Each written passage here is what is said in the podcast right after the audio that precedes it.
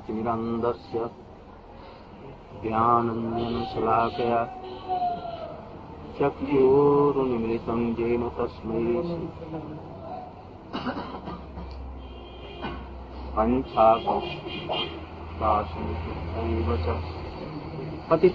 पावनेभ्यो वैष्णवेभ्यो। नमो महाबदन्याय कृष्णप्रेमदाय कृष्णाय। हे कृष्ण करुणा सिन्धो दीनबन्धो जगत्पते, गोपेश गोपिका राधाकान्त नमस्ते ते तप्त काञ्चन गौराङ्गे राधे वृन्दावनेश्वरी हा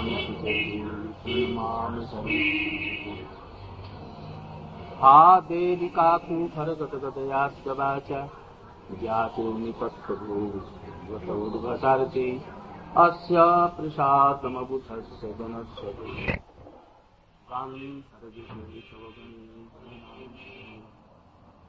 अङ्गश्यामलिं छटाभिरभितो।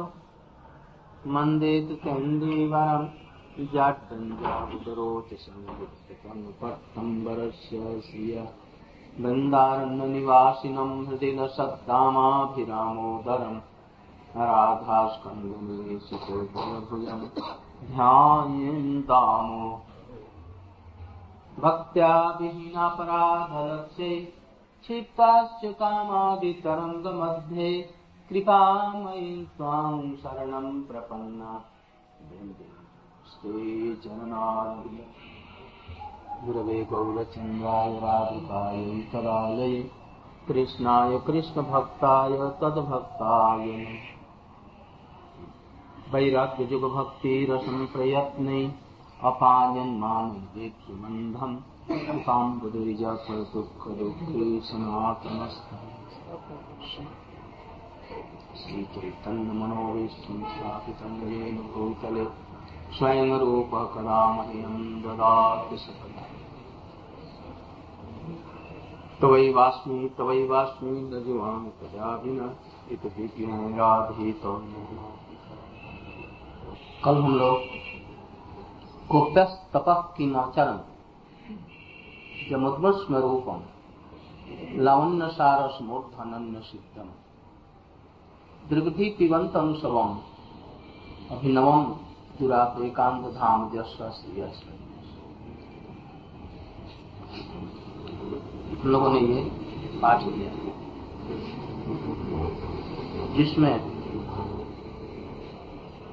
मथुरा की रमणिया किशोरिया कार्य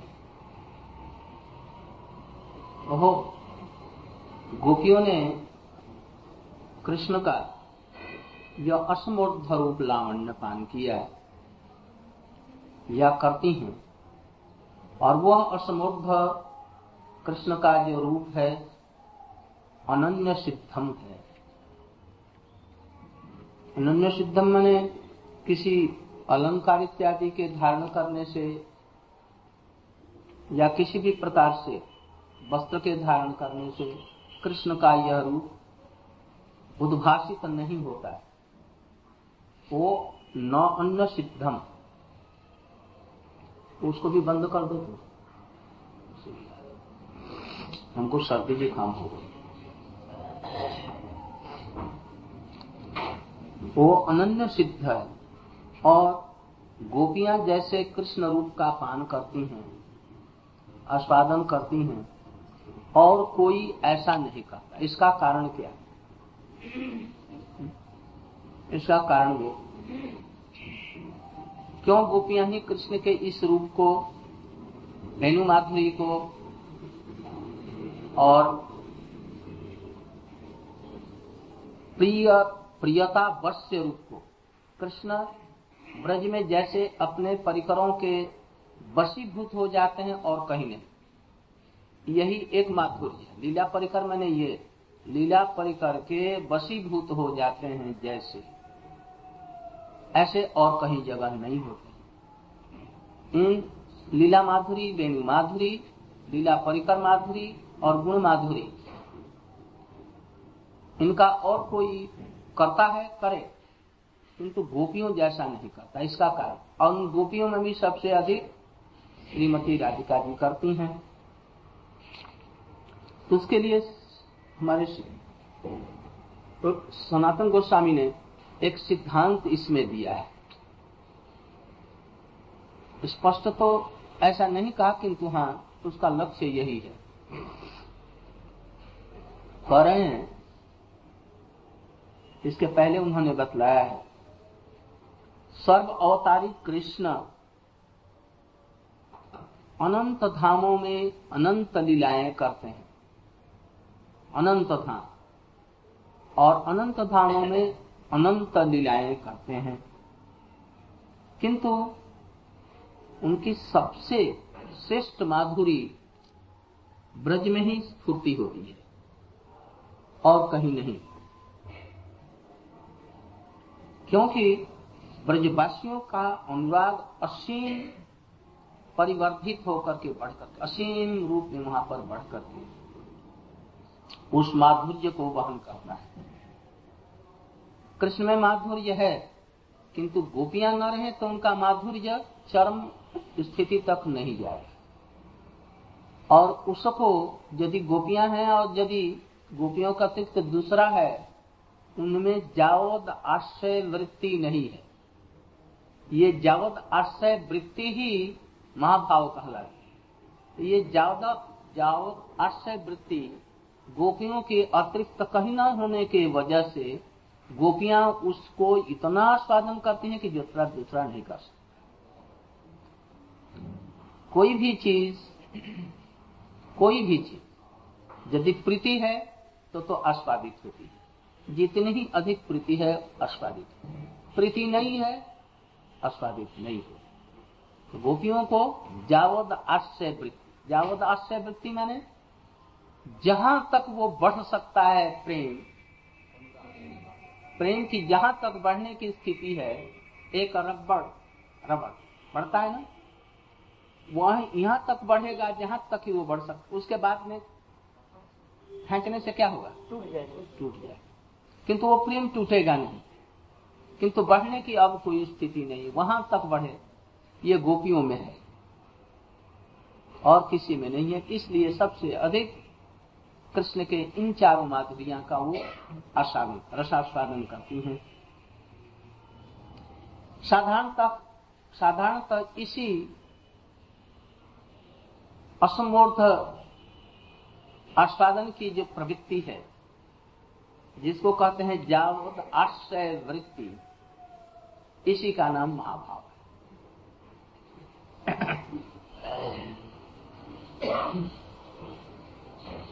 कृष्ण है रसराय गोपियाँ हैं महाभाव। जावत आश्रय वृत्ति।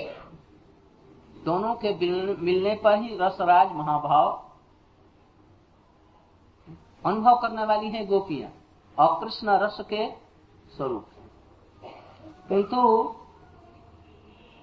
इसमें एक ऐसा भी है, जब जब कृष्ण ही जावत आश्रय वृत्ति बन जाते हैं, और गोपियाँ बन जाती हैं रसराज, ऐसी भी स्थिति। दूसरों के लिए यह संभव पर नहीं है। इसलिए जब ऐसा होता है तब कृष्ण उनके प्रेम के वसीभूत हो जाते हैं। तब उनकी सेवा, परिचर्या इत्यादि में लग जाते हैं। दूसरे किसी में ऐसा नहीं होता, इसलिए ऐसा सोच नहीं सकता एक लंगड़ा लड़का है, छोटा सा।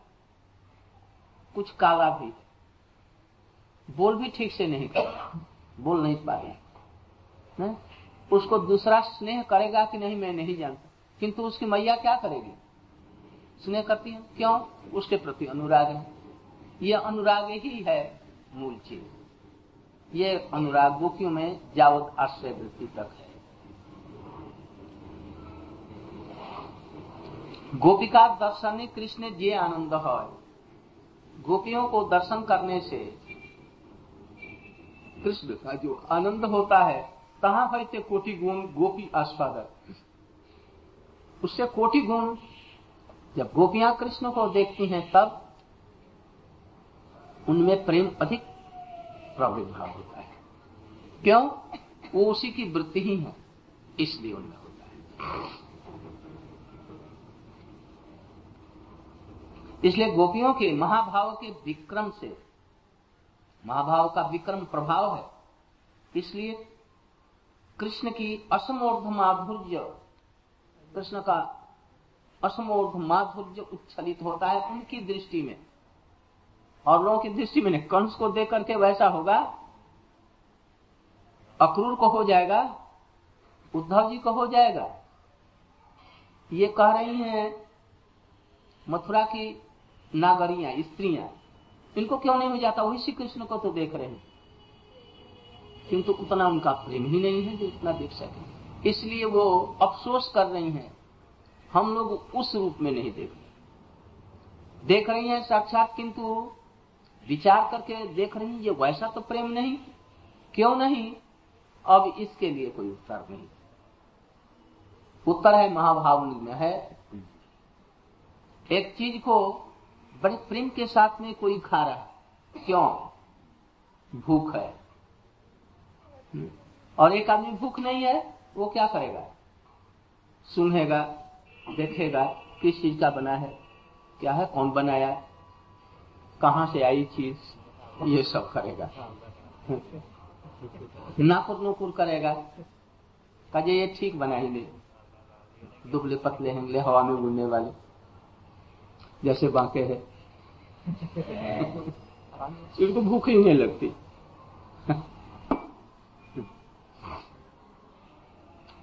इसलिए कोई चीज़ का रसद स्वादन होता है खाने के समय में, भूख खूब ज़ोर की लगी हो, जैसा तैसा कोई भी रूखड़ा रूखा सूखा जैसा मिले बस तृप्त हो जाए। और कहते हैं कृष्ण के माधुर्य को आस्वादन के प्रभाव से महाभाव भी वृद्धि पाता है। महाभाव वृद्धि नहीं होना चाहिए, किंतु महाभाव भी बढ़ जाता है। महाभाव मैंने गोपियों के हृदय में जो महाभाव वो बढ़ करके ऊपर में बढ़ने की ठाई नहीं बढ़ने की जगह नहीं फिर भी बढ़ता है। वो जो बढ़ता है तो अब उसमें मादन मोदन नित्य नए नए रूप में बढ़ता है। भावनाएँ उनकी कितनी तरह की होती हैं। हम लोग कभी कभी अनुमान भी नहीं लगा सकते तनिक भी क्योंकि अभी श्रद्धा ही नहीं रही। गुरु वैष्णव में भगवान में जैसी श्रद्धा होनी चाहिए और श्रद्धा के बाद में अनर्थ रहित होने पर कुछ निष्ठा आएगी। हम्म? कुछ श्रद्धा है, आंशिक। कुछ निष्ठा भी आंशिक है। अभी रुचि प्रगाढ़ रूप से नहीं आ रही। चित्त की स्थिरता ही नहीं, अभी क्या करें, कैसे करें, क्या करें? ये भी नहीं है। जब ये सब हो जाएगा, भाव आएगा अपराकृत भाव, वो अपने हाथ में नहीं है, कब आएगा? वो किसके हाथ में है? भगवान और भक्तों के, ऐसे भावुक भक्तों के हो। उनकी कृपा से। अपने की बात। अभी हम कसरत करके कीर्तन में नित्य करते हैं। भाव दिखलाते हैं। और वो तब अपने आप आने लगेगा जब भाव उत्पन्न अपने आप। उस समय में कोई वृत्ति ही नहीं रह जाएगी। इस प्रकार। इस प्रकार से महाभाव की उत्कर्ष, महाभाव का उत्कर्ष का जगह नहीं है उसमें तनिक भी नहीं किंतु फिर भी उसमें उत्कर्षता बढ़ जाती है। इसलिए वह उत्कर्षता उसमें आकर, उसके अद्भुत प्रभाव से ही स्वजन आर्य पथ इत्यादि को, जो बड़ा भारी जिनको पार करना कठिन है, उसको भी पार कर देंगे। वही कृष्ण है। ब्रज से यहाँ आए। न? कृष्ण मथुरा में बंसी किस लिए नहीं लाए? डर करके नहीं लाए। बदनामी हो जाएगी उनकी। क्यों बदनामी होगी? अधिकारी नहीं यदि मथुरा में हमने बजाए तो मथुरा की कोई भी रमणी, हमारी वंशी की तान पर अपने पति, पुत्र, भाई, बंधु किसी को छोड़ करके नहीं आएगी तब उसमें हमारी वंशी की बड़ी भारी बदनामी हो जाएगी। इसलिए नहीं साथ होगा ये कारण आती है। ये कारण ये कृष्ण का रूप तो देखा। किंतु अपने पतियों को छोड़ करके इनके यहाँ आई, कृष्ण के यहाँ, मथुरा में नहीं। द्वारका में होगा। यदि ऐसी बात होती ना, यदि मोर मुकुट और ये सब धारण करते और करते भी तो द्वारकापुरी में लाखों कोटि तो जदुवंशी थे।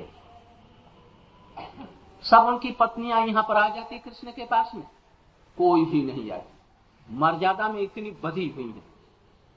संभव। इसलिए न तो बंसी की ज़रूरत है, न ये सब।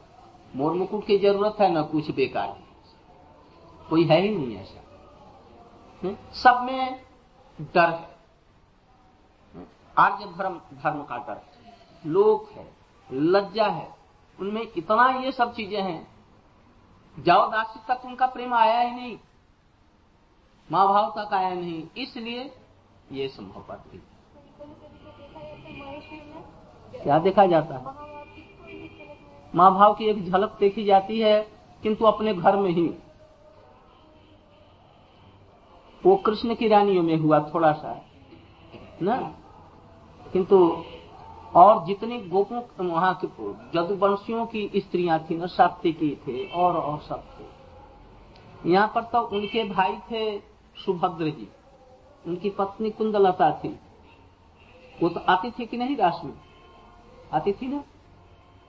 वहाँ पर कोई किसी की भी, कोई पत्नी, कोई भी रमणी आएगी वहाँ?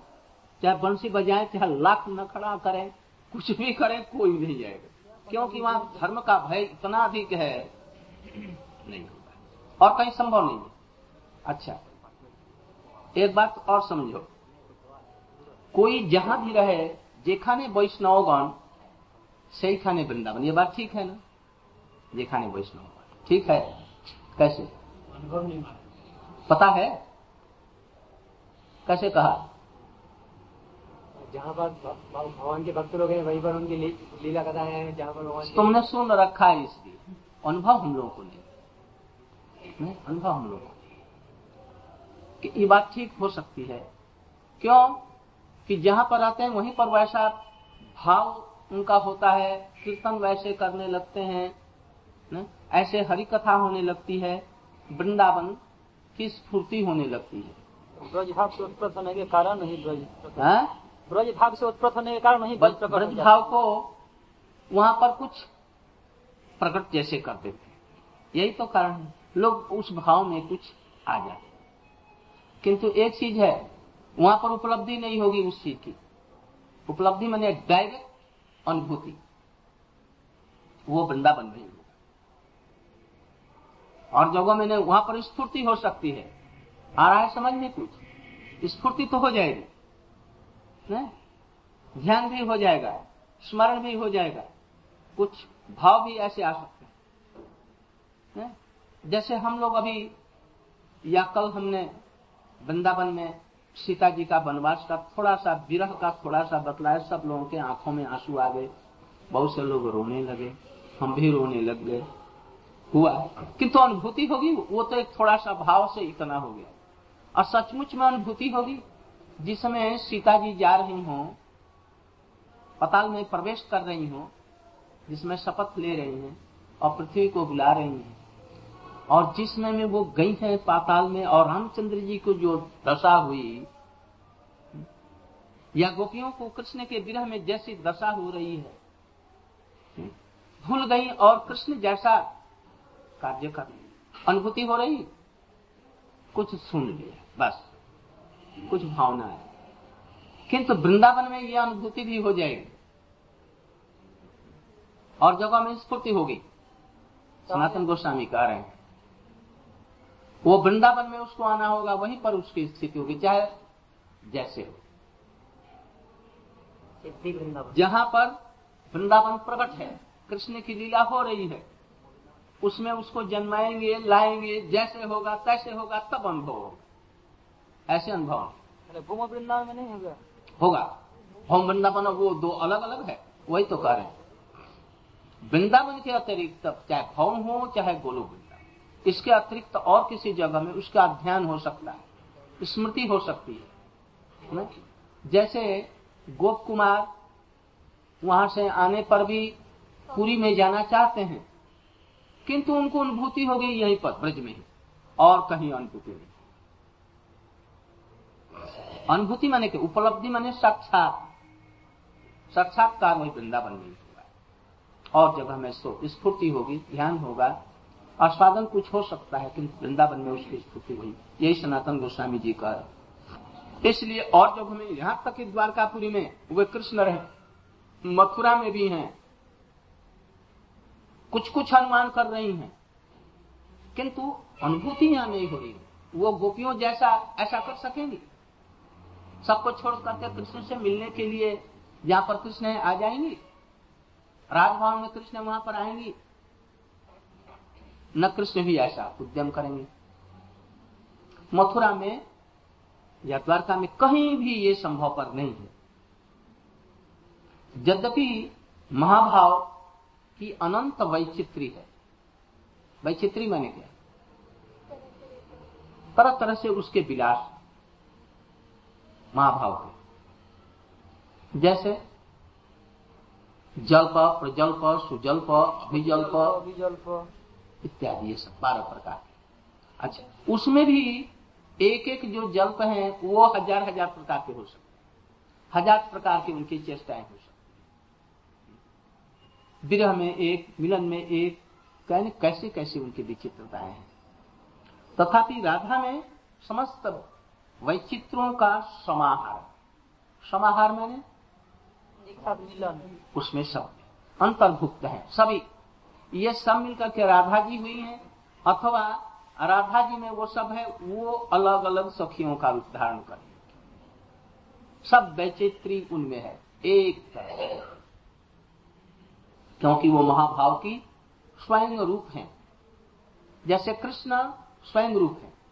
और स्वयं रूप से तदेकात्म रूप आवेश अवतार और तदेकात्म के अंतर्गत न तदेकात्म के अंतर्गत में प्रकाश वैभव, स्वयं प्रकाश, स्वयं वैभव, प्रकाश वैभव, विलास, तरह तरह के उसमें। व्यूह है और न जाने क्या क्या सब है। और आवेशावता ब्रह्मा, विष्णु ब्रह्मा और शंकर और और सब, व्यास, नारद, पृथु, कपिल, परशुराम, ये सब। एक एक भाव का जबकि आवेश होता है तो उसको आवेश अवतार कहते और जब भगवान सचिदानंद होते हुए, सर्वशक्तिमान होते हुए जब उनका अंश अवतरित होता है तो उसको स्वांश या तदेकात्म रूप कहते हैं। तो जिस प्रकार से कृष्ण स्वयं रूप है, स्वयं रूप में सब जितने भी अवतार हैं तदेकात्म रूप आवेश इत्यादि सभी उनमें है।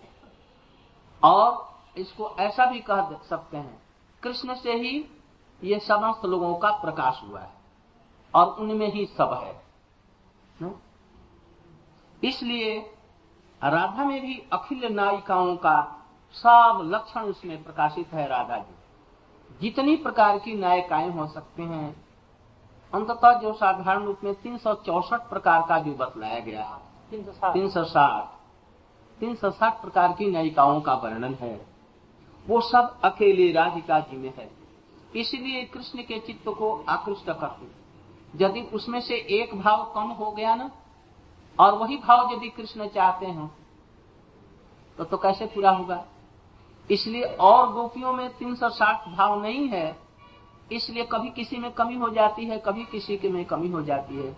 इसलिए कृष्ण को संपूर्ण रूप से मुग्ध नहीं कर पाती। और राधिका जी, जो कृष्ण में उठ भावना उठ सकती है, उससे भी बहुत प्रकार की भावनाएँ इनके अंदर में।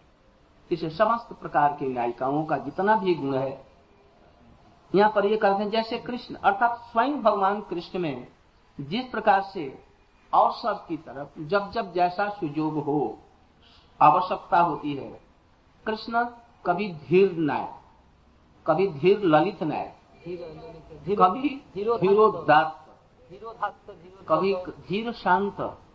एक साथ में सब है, जब जैसा होता है, उसमें से प्रकाशित हो जाता है।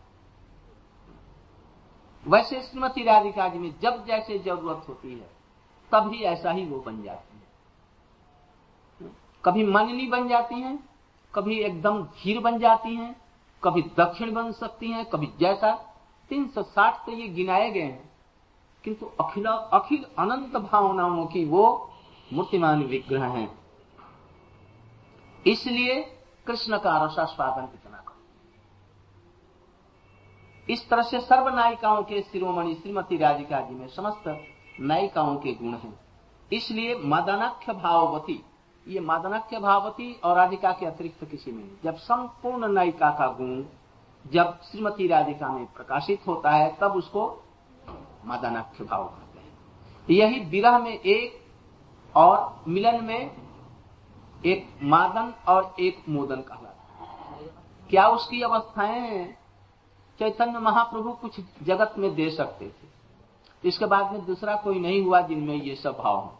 और उसको केवल उन्होंने दिखलाया। और स्वरूप दामोदर राय रामानंद जी ने टेस्ट किया, क्योंकि वो राधिका जी की सहेली बस और कोई नहीं समझ सका। आधे आधे कुछ हुए।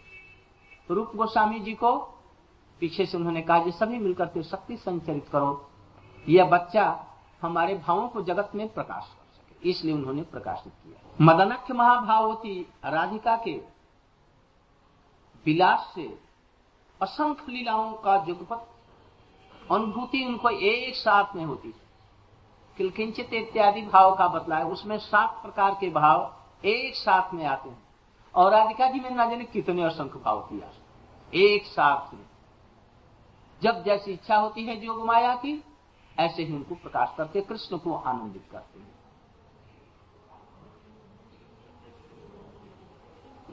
स्फूर्ति के द्वारा नहीं कायगृह के द्वारा नहीं, स्वयं कृष्ण कर्तिक साक्षात संपन्न भैया यह जो भाव होता है कायगृह के द्वारा नहीं, अथवा स्फूर्ति के द्वारा नहीं, उनको साक्षात कृष्ण के द्वारा संपन्न। और कभी भी राधिका जी को कृष्ण नहीं छोड़ पाते। चाहे विरह हो, और चाहे मिलन हो, वियोग हो, अथवा मिलन हो। जैसे राधिका जी कृष्ण के विरह में मथु वृंदावन में, या नंदगांव समझो ब्रज ही समझो, मैं कहीं बैठी हूँ। चिंतन करते करते करते करते करते करते एकदम विभोर हो गई। और उनको ऐसे अनुभूति हुई, हठात, ये कोई पीछे से आकर के उनका आँख बंद कर दिया। तो वो करें ललिता तो नहीं छोड़। जब तक ये अपना नाम नहीं आएगा, तब तक तो छोड़ेगा नहीं। आँख बंद करने। विशाखा, चित्रा, कुंदलता, सब नाम बोल रहे किंतु वो खुदती नहीं याद। तब फिर कह दिया उन्होंने, श्याम सुंदर। बस आँख को खिलखिलाते हुए आकर के वो और बैठ गए। उस समय ये समझ रही ये स्फूर्ति हो रही है। फिर कहती है, ये आवेश या कृष्ण कायदू के द्वारा मथुरा द्वारका में रहते हुए या मथुरा में रहते हुए कायदू के द्वारा यहाँ आए हैं? कजे नहीं। ये कैसे हुआ? कहते हैं कि साक्षात यहाँ पर स्वयं कृष्ण कर्तिक साक्षात भाव स्वयं रूप के द्वारा होता है। नहीं तो राधा जी को काय रूप के द्वारा, स्फूर्ति के द्वारा और किसी प्रकार से उनको तृप्ति नहीं हो सकती। इसलिए स्वयं रूप में। ये सनातन गोस्वामी जी का अपना अद्भुत सब ये विचार है। नहीं तो हम कह सकते हैं, महाप्रभु जी वहाँ पर हैं और यहाँ पर मैया रो रही हो और उनको भोग लगाया। तो महाप्रभु जी काय रूप से वहाँ आ गए? उनको तृप्ति होगी, उनको तृप्ति नहीं होगी। उनको तृप्ति होगी यदि महाप्रभु स्वयं आ जाए तो महाप्रभु इतना नहीं कर सकते स्वयं आ जाएँगे तो स्वयं आ जाए। ऐसे राधिका जी के लिए समझ इसलिए स्वयं रूप में कृष्ण सब समय राधिका जी के निकट ही रहते हैं वो कभी अलग नहीं हो सकते। किंतु उनका मिलन में ही विरह भी होता है वियोग भी होता है और संभोगमयी लीलाएँ अर्थात विलासमयी लीलाएँ भी हुआ करती हैं। इसलिए पूज्य पाठ टीकाकार जी टीकाकार कौन है इस ग्रंथ के? सनातन गोस्वामी और लेखक कौन है? सनातन गोस्वामी का ये टीकाकार कह रहे हैं? टीकाकार कह रहे हैं।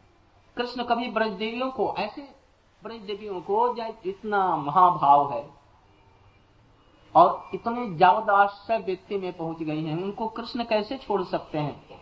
यहाँ तक कि विच्छेद काल में भी दर्शन उनका प्रतिरोध नहीं होता स्वयं रूप कृष्ण ही वहाँ पर आ जाते वृंदावन, गोपियों के निकट।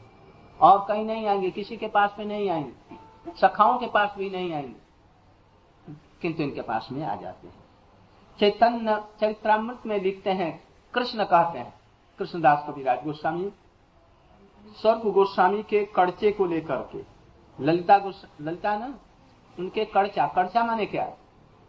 जब कोई महाप्रभु की घटना हो, अपने साथी साथ में नोट करते हैं, जिस भाषा में श्लोक में, के रूप में, उसको कहते हैं कड़चा महाप्रभु जी कोई लीला कर रहे हैं। और झट सब दामोदर जी ने नोट कर लिया, कैसे? अपने कर्चों में, श्लोकबद्ध। श्लोक उनका स्वभाव के, हम लोगों जैसा नहीं, जैसे हम पद रचना करते हैं श्लोक करते वो कवियों की, जैसे होता ना, वो धान की खोई फूटती है ना, ऐसे वो कहेंगे, जो कुछ कहते हैं, वही कविता होती है। ब्रज में जो कुछ करते हैं ना, वो गान होता है ना जैसे। कथा गानम गमनम अपनी नाट्यम। उनका गमन ही नाट्य है, चलना ही उनका नाट्य है, और बोली ही उनका काव्य है, संगीत। ऐसे स्वर से, ऐसे बोलेंगे जैसे सबसे अपने आप काव्य प्रवाहित होता रहता है। तो ये स्वरूप दामोदर जी का ऐसा ही था। हमारे नरोत्तम ठाकुर जी का ऐसा ही था। हमारे प्रेमानंद जी हो गए हैं उनका ऐसा ही। गोविंद जी का नाम सुना है? कविराज के भाई थे। भजहु रे मननंद सिमन नंद नंद अभय चरण अरविंद ऐसे। काली के उपासक थे। फिर पीछे से कृष्णदास कविराज की कृपा से जब श्रीनिवास पंडित के यहाँ श्रीनिवास आचार्य के पास गए तो फिर वो जो लिखते थे वो बस कविता ही निकलती थी। राखते तुम्हार जीवन कृष्ण कह रहे हैं राखते तुम्हार जीवन सेवी आमी नारायण तारे सत्य आमी नीति नीति आमी नीति नीति তোমার সঙ্গে ক্রীড়া করে আসি না আমি नीति नीति अथवा आशियो हो सकता है তোমার সঙ্গে ক্রীড়া করি নীতি যাই মধুপুরী তাহা তুমি মানো আমার স্ফূর্তি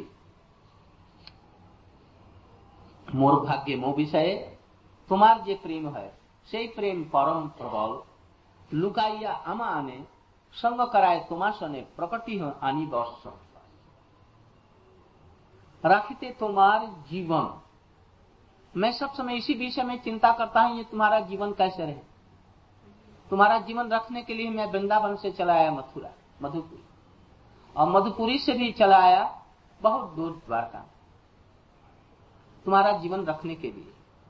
और हमने वहाँ द्वारका भी आकर के बहुत से स्त्रियों से हमने शादी का स्वांग रचाया। किसी के प्रति हमारी प्रीति नहीं।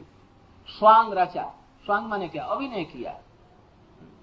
केवल उनको देखने से तुम लोगों की स्मृति होती या तुम लोगों की सब समय स्मृति जगे। इसलिए राधिका जैसी हमने खोजा विश्व में एक किशोरी मिली, जिसका रूप, रंग, कुछ और स्वभाव राधा जी से मिलता था, वो कौन है? मैंने बस तुम्हारे लिए और चंद्रावली जैसा रूप, गुण और शील देखा, बस रुक मैंने खोजा विश्व भर में कहीं नहीं मिली, बस वही मिली। मैं बस तुम लोगों की स्फूर्ति याद के लिए, यादगारी के लिए हम विवाह के लिए विवाह नहीं किया। इसी तरह से कालिंदी में, कालिंदी से शादी की।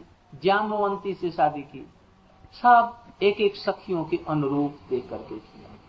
सोलह हज़ार ये गोप कुमारियों को, के अनुसार सोलह हज़ार लोगों को मैंने देखा, देख करके उनसे मैंने शादी। तुम लोगों की यादगार। यदि तुम लोगों की स्मृति नष्ट हो जाता, एक क्षण में मैं छोड़ एक सेकेंड नहीं लगे यही सुनकर के सत्यभामा जी का कुछ होश ठिकाने आए। नहीं तो वो समझ रही थी कि हमारे जैसा रूप लावण्य में कौन बड़ा है। वही कर रहे हैं। तुम लोगों का केवल जीवन रखने के लिए ही हमारी सारी चेष्टाएँ होती हैं। इसलिए मैं नारायण की सेवा करता हूँ, भजन करता हूँ, अर्चन, आराधना करता हूँ, जिससे कि उनकी शक्ति हमारे अंदर में संचरित हो जाने से, उन्हीं की शक्ति से मैं रोज रोज प्रतिदिन तुम्हारे सामने क्रीड़ा करूँ।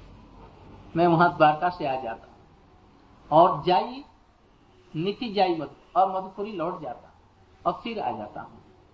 तहा तुम्हें मानो मोर स्फूर्ति। तुम उसे स्फूर्ति समझती है, जैसे मैंने ऐसे ही देख लिया, किंतु स्फूर्ति नहीं है। तो यह काम मैं अपने कायगुरु के द्वारा किया, एक शरीर के द्वारा मैं मजबूरी रहा, दूसरी शरीर के द्वारा मैं वृंदावन में आ गया। ऐसा भी नहीं।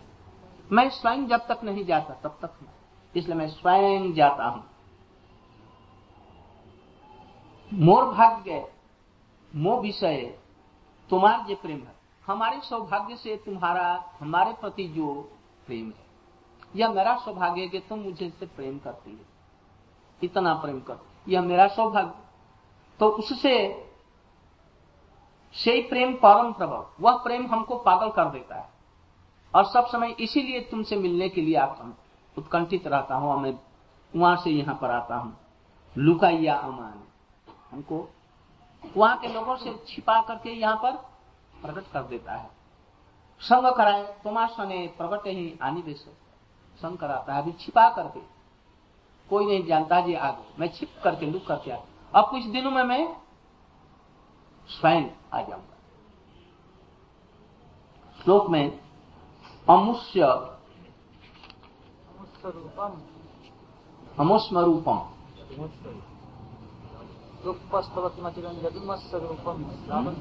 हाँ.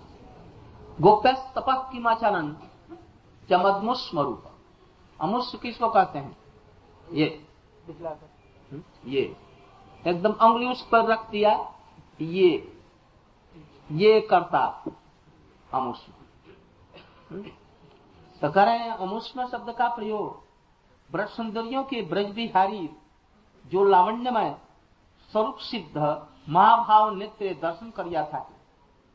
वही जिन मथुरा नगरी गण देख देख करके, वो वहीं से भाव नेत्र के द्वारा गोपियों को देख रही हैं और कृष्ण को, ब्रज कृष्ण को देख करके, कृष्ण के प्रति गोपियों का अनुराग देख रही हैं और इसको करेंगे ये। मानो ये सब ब्रज, यहीं पर उतर आया उनके। और कृष्ण को देखा कैसे? मोर मुकुट धारण किए हुए।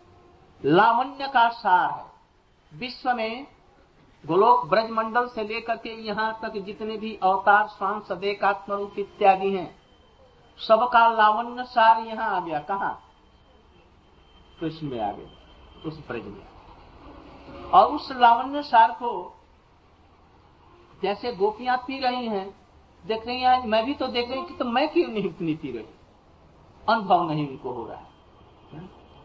इसलिए गोपिया ने कौन सी ऐसी तपस्या की जो हम देखने पर भी उस रूप को नहीं पाए? अभी मान लिया कि कृष्ण यहाँ आ जाए, ना? देखेंगे हम लोग की हाथ सुंदर है, क्योंकि कुछ श्रद्धा तो है ही है। अभी श्रद्धा से तो आगे बढ़ा नहीं, निष्ठा और रुचि, आसक्ति, भाव तो हुआ नहीं, इसलिए हम देखेंगे। कुछ देर देखने के बाद में हमारा मन हट जाएगा, भूख लगेगी, हमें प्यास लगेगी, और हम कहेंगे कि भाई, अब आप पधारिए, इनको ये ये दो। अंत में क्या देते हैं? पुष्पांजलि दे करके और सैन या क्या कहते हैं? बुलाते हैं ना? स्वागतम स्वागतम। और विसर्जन। क्योंकि हम अब प्रभु आप जाइए अब आपको विश्राम करने का समय मैंने हमको विश्राम की ज़रूरत है। और क्या करें? क्योंकि हमारा शरीर मन प्रेम अभी सब कुछ आप और नहीं तो लड़ाई झगड़ा भी उनसे कर लेंगे। लड़ाई झगड़ा भी कर। यदि अभी गुरु दूर है ना, इसलिए लड़ाई झगड़ा हम लोगों से नहीं होता। आज यदि खूब निकट रहते, एकदम पास पास में ना तो रोज नहीं तो दो एक दिन में ज़रूर कुछ न कुछ। अंत तक बात बतंगड़ हो ही जाता है। या मुख फुला लेते उनसे। किंतु इसीलिए वो लोग दूर रहते हैं। यही कारण। और कृष्ण यहाँ पर बैठ करके भी कुछ नहीं बोल रहे। कुछ नहीं बोले इसी कारण से। यदि कुछ पानी मांग लेते ना कहे भैया रात है और पानी हमको कुछ गर्म चाहिए। तो देंगे हम, एक दिन देंगे, दो दिन, फिर नहीं देंगे। जैसे मैं ही यदि किसी को रोज रोज कुछ कहने लगा तो ये तंग काम आता है। क्योंकि हम लोगों में अंदर में वो अभी वृत्ति है ही नहीं है। इसलिए ज़रूर होगा। ये अभी हम लोग का स्वभाव मन है ना नई नई चीज़ चाहता है। नया नया प्रेम करता है। नया नया अनुसंधान कुछ करता है, कुछ है? उसको पेट ही नहीं भरता। अभी गुरु जी ने तो जब देखेगा, तब गुरु जी को छोड़ करके और कोई दूसरा कोई इससे अच्छा होना वो उनमें भी मन जाए ऐसा अभी हम लोग का मन ही अभी ऐसा है। ये बद्धावस्था का ही ये ये दोष किसी का नहीं। बद्धावस्था और माया का ये दोष है। तो इसलिए कहते हैं कि अमुष्मा, गोपियाँ, वो मथुरा की नगरियाँ देख रही हैं कृष्ण को। गोपियों को देख रही हैं, अपने को भी देख रही हैं और देख रही हैं जैसे हम लोग हैं, पाठ सुन रहे हैं। पाठ सुनते सुनते कोई अच्छा ऐसा प्रसंग आया, देखा जी भाई, उसके नेत्रों में आँसू कुछ गिरने लगे। यही तो प्रेम का चिन्ह है, कुछ आँसू गिरने लगे। छल छल नहीं गिरता तो छल छलाने लगे। हमने देखा, जी तो हमारा तो कुछ नहीं हो रहा कुछ भी नहीं हो रहा है। और इसकी आँखों में पानी कुछ है। भाई, हमारा भी ऐसा है। भागवत में भी तो लिखा है ना क्या लिखा है? तदस्मसारम हृदय बतेदम यद कृष्यमान हरिनामधे न विक्रियता यदा विकारो नेत्रे हर्ष, नेत्र जलम नेत्रे हर्ष, जलम। गात्रेशु हर्ष हम देखते। तो भाई, उनको कुछ आसन टासन नहीं दिया। एक तो नमन दो तो भाई। एक तो आसन टासन तो देख रहे हैं, देख रहे हैं कि इनके अंदर में प्रेम का विकार हो रहा। अच्छा महाप्रभु जब थे, महाप्रभु जगन्नाथ जी को देख रहे हैं और उनके तरह तरह के भाव आ रहे हैं। सबको ऐसा भाव आता होगा। हमने गुरु जी को नित्य करते हुए देखा। क्या मधुर लावण्य। आँखें, आँखों की ताराएँ ऊपर में है। दंड हाथ में। क्या ताल के साथ में कैसे यहाँ से वहाँ तक नृत्य कर रहे हैं? भावाविष्ट होकर। तो हमने कभी देखा ही नहीं जीवन। कभी इच्छा होती है जी वैसे ही नृत्य करें। हो जाएगा। वैसा भाव रहे तब तो हो। कभी कभी एकदम कहते हैं ना, जैसे थोड़ा सा वो कृष्ण की, वो जो लीला मैं उनको सुना रहा था, जो ओखल से बंधे हुए और जाकर के पेड़ गिर गए हैं तामबंद और सुनते एकदम विकल होकर के रोने लग गए। हम लोग ऐसा हो सकता है। क्यों? उनमें वो आधार है। इसलिए ये देख रहे हैं कि हमारे अंदर में वैसा आधार नहीं है। देख रहे हैं उसी कृष्ण को, किंतु हो नहीं रहा। है चाहती हैं। अच्छा अब उनके अंदर में भावना अच्छा कौन सी ऐसी तपस्या करूँ जैसे कि हमारा भी भाव अब जैसे हम लोग अभी चाहते हैं, ऐसा ही हम लोगों का भाव किंतु हो नहीं रहा है। हाँ भाव भजन करते करते करते करते, यदि निष्कपट रूप से करें, निश्चित चित्त को स्थिर करके और क्रमशः श्रद्धा, निष्ठा, आसक्ति, इन सबको पार करें और भाव का तनिक भी आवेश भी आ जाए, आभास भी आ जाए तो ऐसा हम लोग कर सकते हैं। इसलिए मथुरा नागरिक ने देख करके भी उनके हृदय में कुछ अनुभूति नहीं आई। तब पर यह हाय है। ये देख करके भी हमें नहीं, ये कृष्ण को देख रही है और ये भाव नहीं आ रहा। धिक्कार है हम। इसलिए वो अदर शब्द का प्रयोग यहाँ पर किया गया। ये अदस शब्द है। यह अर्थात तो ऐसा प्रेम हमें अंदर में नहीं हुआ।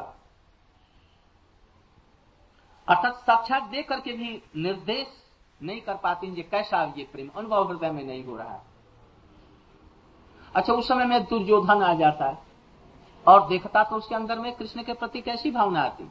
कर्ण आ जाता या और आ जाते?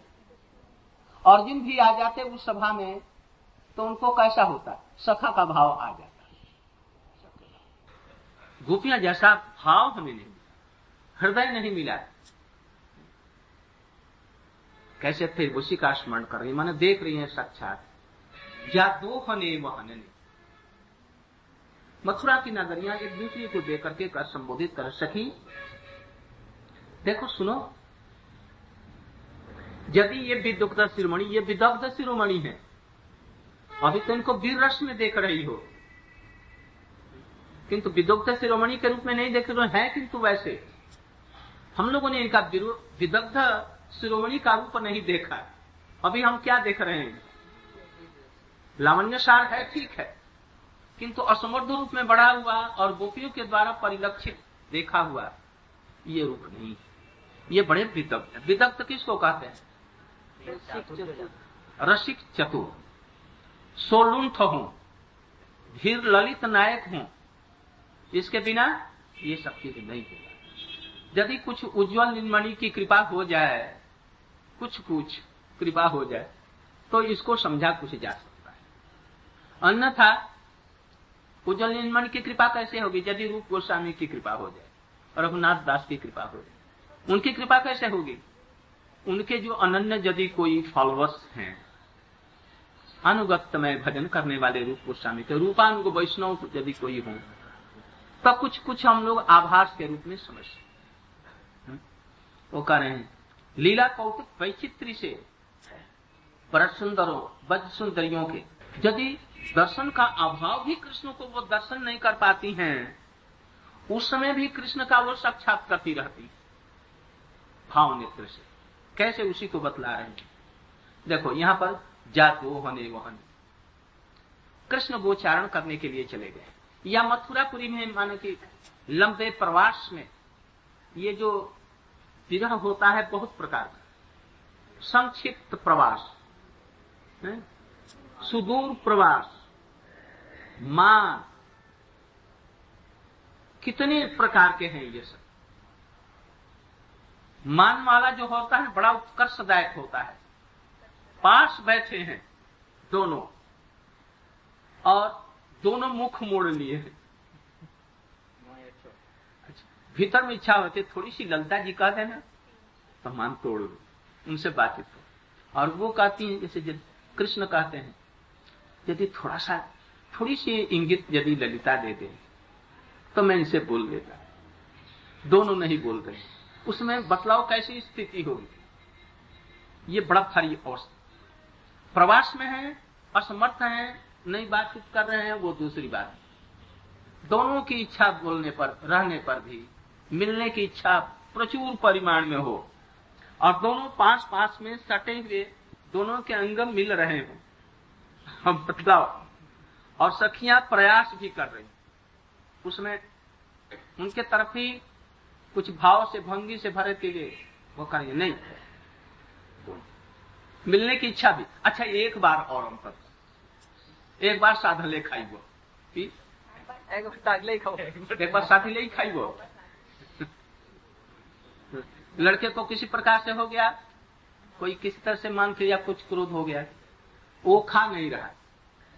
तो मनाते मनाते सब लोग हार गए। तो जब नहीं खाया तो उन्होंने कहा जा मत खाओ। बस चली गई जाकर के सुन गई मैया और पिताजी। अच्छा मैया यदि एक बार आ जाए स्लेट में लिख रहा है एक बार डाकी नहीं खाई स्लेट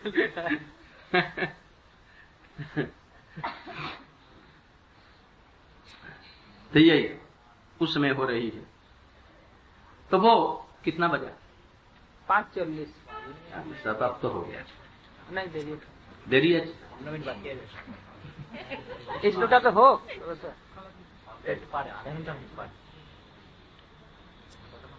तो कहते हैं कि कृष्ण ऐसे चीज़ को छोड़ करके कहा जाएँगे? हुँ? यहाँ पर इतनी सब चीज़ें हैं आस्वादन करने के लिए। कहीं जा सकते हैं इसलिए कृष्ण वियोग में भी नहीं जाएँगे और साक्षात्कार में तो जाते नहीं इसलिए गोपी कृष्ण का कभी भी वियोग नहीं होता। है? इसलिए योग में वियोग और वियोग में योग उनका होता है। अर्थात और दर्शन में भी साक्षात्कार उनका होता रहता है। लोग कहते हैं कि ये स्फूर्ति है या काय के द्वारा देते ऐसी बात मत समझो गोपियों के लिए। कृष्ण ब्रज में साक्षात स्वयं रूप में ही, स्वयं रूप के बिना वहाँ पर कौन जा सकता है? कृष्ण का कोई तदेकात्म रूप जाएगा, न कौन जाएगा? इसलिए स्वयं रूप में ही जाते हैं। इसलिए पहले के श्लोक में बतलाया। कजे कैसे देखो? वो बतला रहे जात हने वहने कौन? बंदर। बंदर? बंदर यहाँ कैसे आए ऊपर बंदरों की नज़र बंदरों पर चली जाती है। अच्छा। उसी को यहाँ पर बतला रहे हैं दो हने वो हने देखो जब तक भक्ति अपूर्ण रहती है तब तक हम लोग ये सोचते हैं कि ये भक्ति के अनुकूल है और ये भक्ति के प्रतिकूल है। बद्ध अवस्था में। ना? भक्ति जितनी ही बढ़ी, बढ़ती चली जाएगी, प्रतिकूल भी अनुकूल होता जाता है। और एक समय ऐसा आता है, जब भक्ति संपूर्ण रूप से अनुकूल हो जाती है, प्रतिकूल भी अनुकूल हो जाता है। इसी का नाम भावावस्था है। ये उस समय हो जाता है। उस समय प्रतिकूल नाम की कोई चीज़ रहती है। अभी हम लोग साधन में है निम्न स्तर। इसलिए अभी अनुकूल सब कुछ नहीं, सब कुछ प्रतिकूल जैसा दिखता है। इसलिए हम लोगों का मन चंचल हो जाता है। अनुकूल है, ठीक, वैसे ही हरि कथा है। हम लोगों का के ऊपर में शासन जो करते हैं, बड़े प्रेम के साथ में शासन करने वाले। उनका शासन भी अभी अनुकूल है, किंतु दिखता क्या है? हरि कथा है अनुकूल तीन बार हो रही, चार बार। किंतु हम लोगों के लिए प्रतिकूल लग जाता है। अभी किसी से कोई प्रश्न इसमें से कर दूँ, वो लोगों के लिए है तो अनुकूल। किंतु कहिए, देखो तो ये भरी सभा में हमको अपमान हो अपमानित होना पड़ा। अब इस कथा में नहीं बैठना ही ठीक है। इसलिए प्रतिकूल तो प्रतिकूल है ही है। अनुकूल भी प्रतिकूल इस अवस्था में होने की संभावना रहती है। इसलिए उत्तम भक्तों का संग हम लोगों के लिए अनुकूल नहीं, प्रतिकूल हो जाता है। क्यों? इसीलिए हम उनकी भावनाओं को समझ नहीं पाते। हम अपने रूप में, अपने अधिकार के अनुसार में उनके पैरों को बांधकर, उनके भावों को बांधकर, अपना जैसा ही हम देखना चाहते हैं। यही प्रतिवाद। अनुकूल और प्रतिकूल का सब लफड़ा यहीं पर है। जितने दिन भजन साधन में हम जितने अग्रसर होते चले जाएँगे, या अनुकूल और प्रतिकूल का भाव उतना ही कम होता है। और एक समय नारद जी की अवस्था में, या मुक्त महापुरुषों की अवस्था में पहुँचने पर, या अंततः भाव का विभाव होने पर, अंततः यह दोनों चीज़ें एक हो जाएँगी। उस समय अनुकूल, प्रतिकूल, बस ये साधन अवस्था तक। मुक्त अवस्था में सभी कुछ? यहाँ तक कि जो प्रतिकूल है, जैसे एक आदमी किसी एक व्यक्ति को, एक महिला को या लड़की को प्रेम कर रहा है। उसको ये भावना होगी है है हमारा कृष्ण के प्रति ऐसा प्रेम। हमारा प्रेम तो कृष्ण में हो नहीं रहा है, उसके लिए अनुकूल बना लेगा साधारण उस समय में कोई भी कार्य वो करेगा ना, सब वो भक्ति के अनुकूल हो जाएगा। अभी कोई कहेगा, ए, बर्तन माज दो तो। हम कहेंगे, जी, ये भक्ति का प्रतिकूल है। दिन रात बासन मजना स्वस्थ हो जाएँगे, ऐसा करेंगे। हम ऐसे छोटे घर के लड़के नहीं थे हम ऐसा किसी को अड़चन में लगा दिया, दो दिन किया, इसके बाद में, दो दिन के बाद, तीन दिन के बाद में, रोज जो सवेरे उठना पड़ा और सवेरे ठंड में, और वही घुमाना रोज, वही एक ही तरह का घुमाना।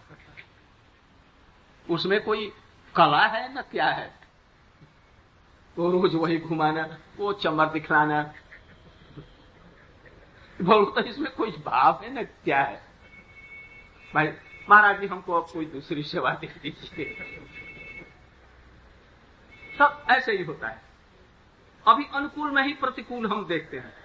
किंतु जब वैसा जब हो जाएगा ना दो हने वहनने, मथलो, पले प्रेम खैन खनार तो सब कार्यों में उनका भगवत दर्शन हो रहा है।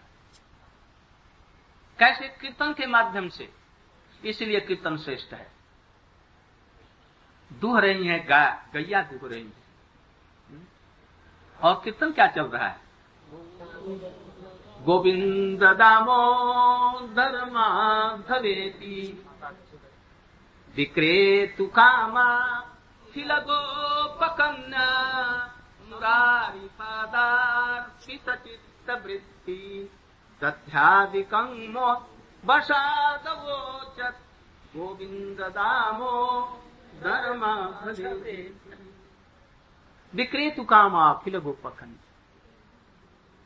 दधी को बेचने के लिए दधी बेचने की कामना से वो चल रही है। भाई, ये अर्थ मत लगाओ।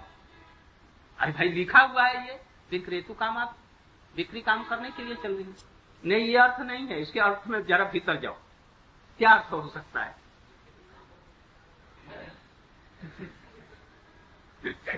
काम को बेचने के लिए जा रही है। ना? वो कल एक कोई पढ़ा था ना? आपन जौवन जाचाए कुलवती यौवन जाचा। अच्छा। वो उसमें पढ़ रहा था। वैष्णव पदावली वैष्णव पदावली में पढ़ा। के बात सुनाई दो कृष्ण ने। अरे। कान के अंदर से जाकर के चित्त को अकृत व्यकृत कर दिया और जो उस नगर में रहने वाली जो महिलाएँ हैं जिनका चित्त वृत्ति सब प्रेम में हो चुका है वो उसमें उसके अंग के स्पर्श से ना जाने क्या होगा? वो कैसे गोकुल नगर में रह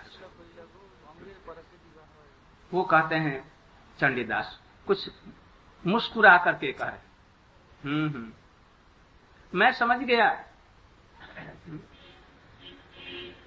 तुम लोगों ने उनको देखा और तुम्हारे ऊपर में उनका रंग चढ़ गया श्याम का। ये ऐसी स्थिति है कि वो गोपियाँ अपना यौवन जचा रही माने क्या? ये चीज़ है ऐसा जिसको आदमी सबसे अधिक लज्जा की पेटारी में बंद करके ये रखता है किसी को गंध और हवा न लग जाए। और वो समूह कहती हैं, अपने चरण कमलों को ऐसा कोई कहता है? ऐसे ये कहती क्यों? ऐसा उनके प्रति ऐसा प्रेम हो जाता है। अब वो फिर रह नहीं सकती। वो लज्जा हो चाहे जो हो, वो हृदय से निकाल देती हैं। तो यहाँ कहते हैं जैसे उस समय में वो कीर्तन के माध्यम से कीर्तन ही उस भाव को उनके अंदर में ये सब कुछ ला देता है। और लाते हुए वो सब समय प्रत्यक्ष वो देखने लगती है। उस समय उनका कोई भी काम, दोहना दोहना मैंने गायो तो वो बतला पिकरे तू कामा खिल गोपर काम बिक्री करने के लिए दधी नहीं दधी तो बहाना मात्र है। कृष्ण का दर्शन करके और अपने काम को किस लिए, किस प्रकार से बेचे कृष्ण उसे खरीद खरीद खरीद खरीद करने वाले कौन हैं? इसलिए इस प्रेम को बेचने के लिए। ऐसा मत समझना जब गोपियाँ इतनी दरिद्र थी, घर में कुछ खाने को नहीं था न अन्न है, न दाना है, न चावल है, न वैभव और दही को बेचने के लिए जा रहा दही लो दही लो।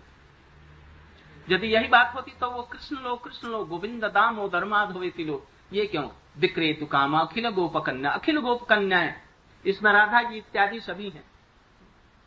वे सब काम की बिक्री दधी के रूप में करने के लिए, दधी पर मटके ले लिया, कृष्ण कृष्ण दामोदर, गोविंद लो, बस, एकदम तन्य होता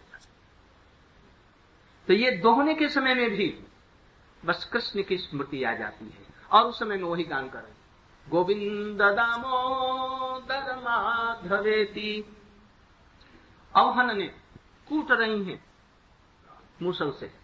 ढेंकी में कूट रही और दो चार स्त्रियाँ वहाँ पर दोनों युग में रूप में कूटती हैं। धम धम धम धम। अब तो ये सब है नहीं। दोनों कूट रही या एक चला रही है और दो उस पैर से उसे ढेकी को चला रहे दो, तीन। बहुत वज़न का होता है। और एक साथ में तीनों, चारों, पाँचों। गोविंद दामोदर मा पररात्र भागो, उत्थाय गुप्त्या, पररात्र भाग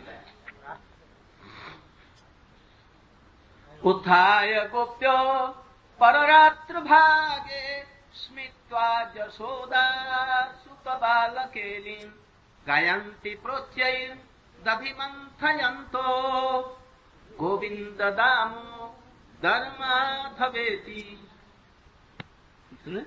सवेरे रात में उठ गई और उठ करके दधि मंथन कर रही।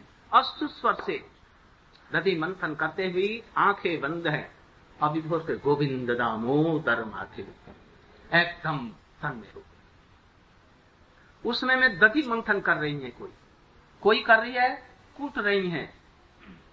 मथनोपलेप कोई दधी को मंथन कर रही है। कोई दधी को दूध को आग पर रख करके उसमें संजाउन दे रही है। संजाउन माने? जामुन देना जामुन दे रही है। उसमें भी कोई झाड़ू दे रही है, है? कोई बुहार रही है। कोई लेप हो रही है, है? कोई बच्चा रो रहा है तो डोले में उसको रख करके और धीरे धीरे धीरे धीरे हिला कोई थपकी दे करके बच्चे को सिला रहे। गोविंद दामोदर माधवेती, ऐसे स्वर से, मधुर से और धीरे धीरे करेंगे। थपथपी दे बच्चा सो। सब कामों में रुदि तो बच्चा रो रहा है उसको भी। उखन वो घर को लिप पोत रही है। कोई चित्र अंकन कर रही है। वो अपने घरों को सजाती थी। कैसे? चित्र किसका चित्र? ओखल पहले बनाया। उसके पास ही में ऐसे घुटुरुओं पर चलने वाले कृष्ण को बनाया। और उसी को बंधा हुआ बंधा हुआ बड़ी चित्रकारी कर रही है वो। चित्रा बड़ी तेज है। इस तरह से सब गोपियाँ और वही कीर्तन कर रही हैं, तन्मय होकर के। प्रत्येक काम इनका कोई अनुकूल और प्रति सभी अनुकूल हो रहा है। और कृष्ण को वो देख रहे हैं। मार्जना दो इस प्रकार से गृह के कार्य। अरे, फूलों का माला गुथना में तो उनका होगा ही। घर में फूल की मालाएँ ले रही है फूल। और उस ग्रंथन कर रही और गोविंद दाम एक स्वर से, बड़े मिहीन राग से इन्होंने भाव नेत्र से देखा। रास की चर्चा इन्होंने सुनी थी। उन्होंने सुना तो सुन करके उसमें भावना कर ली। कृष्ण ने एक राग, एक कोई गान गाया। हम्म? ये है राग। उस राग का भी कीर्तन का दिया है उन्होंने उपमा ली चंद्र की चंद्र की किरणें वो पुष्प को पद्म कमल के फूल को खिला देती है। अपनी किरणों से। अब कृष्ण इसको गाने कितनी सुंदर चांदी छिटक रही है। ना? तो उसमें एक कृष्ण शब्द का उसमें और बढ़ा करके और उनसे सप्तम वो पंचम में गा रहे हैं सप्तम में करके। जैसे हम लोग गाते हैं ना कोई कीर्तन करते गोविंद गोविंद और वो कहता है राधे राधे राधे राधे। तो वो क्या कहते हैं? गोविंद गोविंद और वो जब कहता है गोविंद गोविंद। राधे राधे ऐसे कृष्ण चंद्र पर कीर्तन कर रहे हैं। अर्थात चंद्र की किरणी कितनी सुहावनी और सुशीतल है। तो उसमें वो लगाती कृष्ण। और कृष्ण कह करके दो चार बार कर करके ऐसे स्वर से करती हैं मानो कृष्ण ही वो चंद्र है और हम कुमुदनिया हैं और हम आपको देकर के बस कृष्ण एकदम भाव में तन्ने हो जाती हैं। ये देख रही हैं ये भाव से। इसी प्रकार से और और सब लीलाओं को देखते हुए और अपने में ये भावना कर रही हैं। गायंती चैनम अच्छा गायंती चैनम अनुरक्त धियो। अश्रुकंठा। अच्छा गा तो रही है, कैसे? अनुरक्त होकर। तुमने कैसे समझा जो अनुरक्त? अरे, आँखों से आँसू देखते नहीं हो? और गला कैसा रुद्ध हो रहा है तुम देखते नहीं हो? ये तो उसी के लक्षण है। हम्म। धन्या प्रजस्ती ओ ब्रज की स्त्रियाँ ही। उरुक्रम चित्त जाना। उनका चित्त उरु क्रम से कृष्ण की तरफ़ में प्रवाहित हो रहा है। उरु माने गुरु। गुरु माने तीव्र तेज धारा में।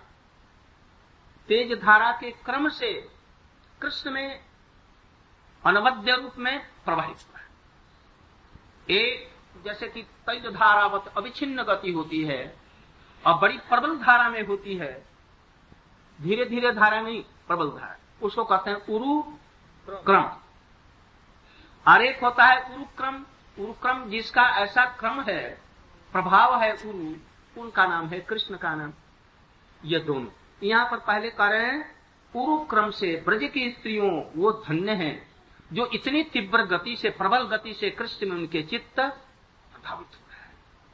और कृष्ण भी साक्षात वहाँ पर आ रहे हैं। और चित्त जाना इत्यादि के संबंध में हम लोग कल व्याख्या करेंगे। आज यही तक है। पंचा पतिता नाम पावने